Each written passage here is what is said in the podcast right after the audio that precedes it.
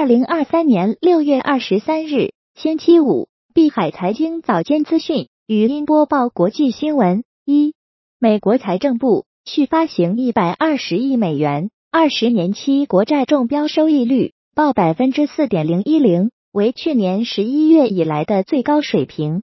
间接投标人获配比例升至百分之七十四点六，直接投标人获配比例降至百分之十七点六。投标倍数为创纪录的二点八七倍，之前六次续发行的平均投标倍数为二点六四倍。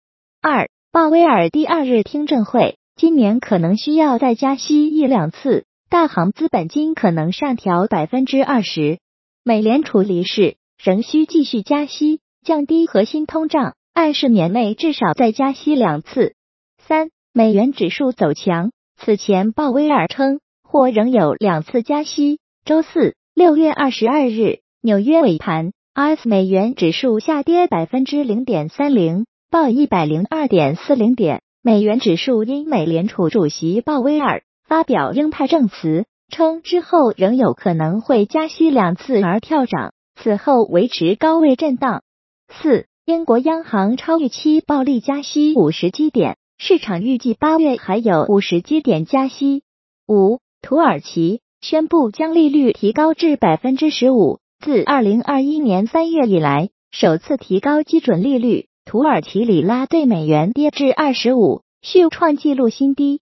六，日本六月 market 服务业 PMI 为五十四点二，前值五十五点九。七，美股道指收跌百分之零点零一，报三万三千九百四十六点七一点。纳指收涨百分之零点九五，报一万三千六百三十点六一点；标普五百收涨百分之零点三七，报四千三百八十一点八九点。八黄金 COMEX 八月黄金期货收跌百分之一点零九，报一千九百二十三点七零美元每盎司。九原油 WTI 原油期货收跌百分之四点一六，报六十九点五一美元每桶。布伦特原油期货收跌百分之三点八六，报七十四点一四美元每桶。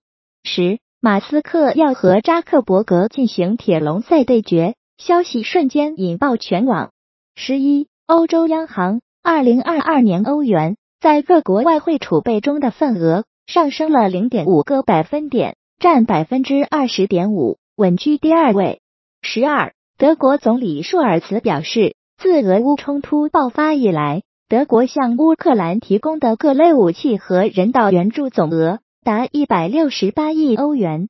十三，日本五月份核心 CPI 涨幅超预期，料促使日本央行下月上调通胀预测。日本五月份核心消费者价格涨幅超过经济学家的预期，这一结果可能引发对于日本央行七月份将上调通胀预测。甚至调整刺激政策的猜测。十四，艾斯摩尔首席商务官，半导体供应链脱钩实际上是不可能的。十五，法国巴黎市中心爆炸事故已致三十七伤，其中四人重伤。十六，美国海岸警卫队泰坦尼克探险潜水器氧气已耗尽，失踪五人面临窒息危机。外媒，失联潜艇早前就被曝安全隐患。中国相关新闻一，据彭博报道，美国总统拜登周四二十二日在与印度总理莫迪共同举行的记者会上说，预计未来某个时候就在近期与中国国家主席习近平会面。二，李强会见法国总统马克龙，李强会见欧洲理事会主席米歇尔。三，新能源车刺激出炉，购置税两免两减。二零二五年前免征，二零二七年前减半。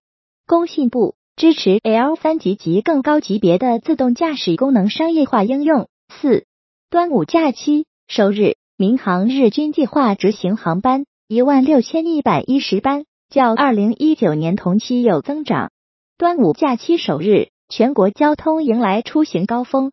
铁路方面，全国铁路昨天发送旅客一千六百二十万人次。开行旅客列车一万零八百六十八列。公路方面，全国公路昨天发送旅客三千零九十五万人次，比二零二二年同期增长百分之六十六点三。民航方面，今年端午假期，民航日均计划执行航班一万六千一百一十班，日均运输旅客达一百九十八万，较二零一九年同期均有增长。从订票情况看，上海、广州、深圳、杭州、北京、重庆、西安之间的航线依然是航空出行的热门航线。五、中国五月 SWIFT 人民币在全球支付中。占比百分之二点五四，前值百分之二点二九。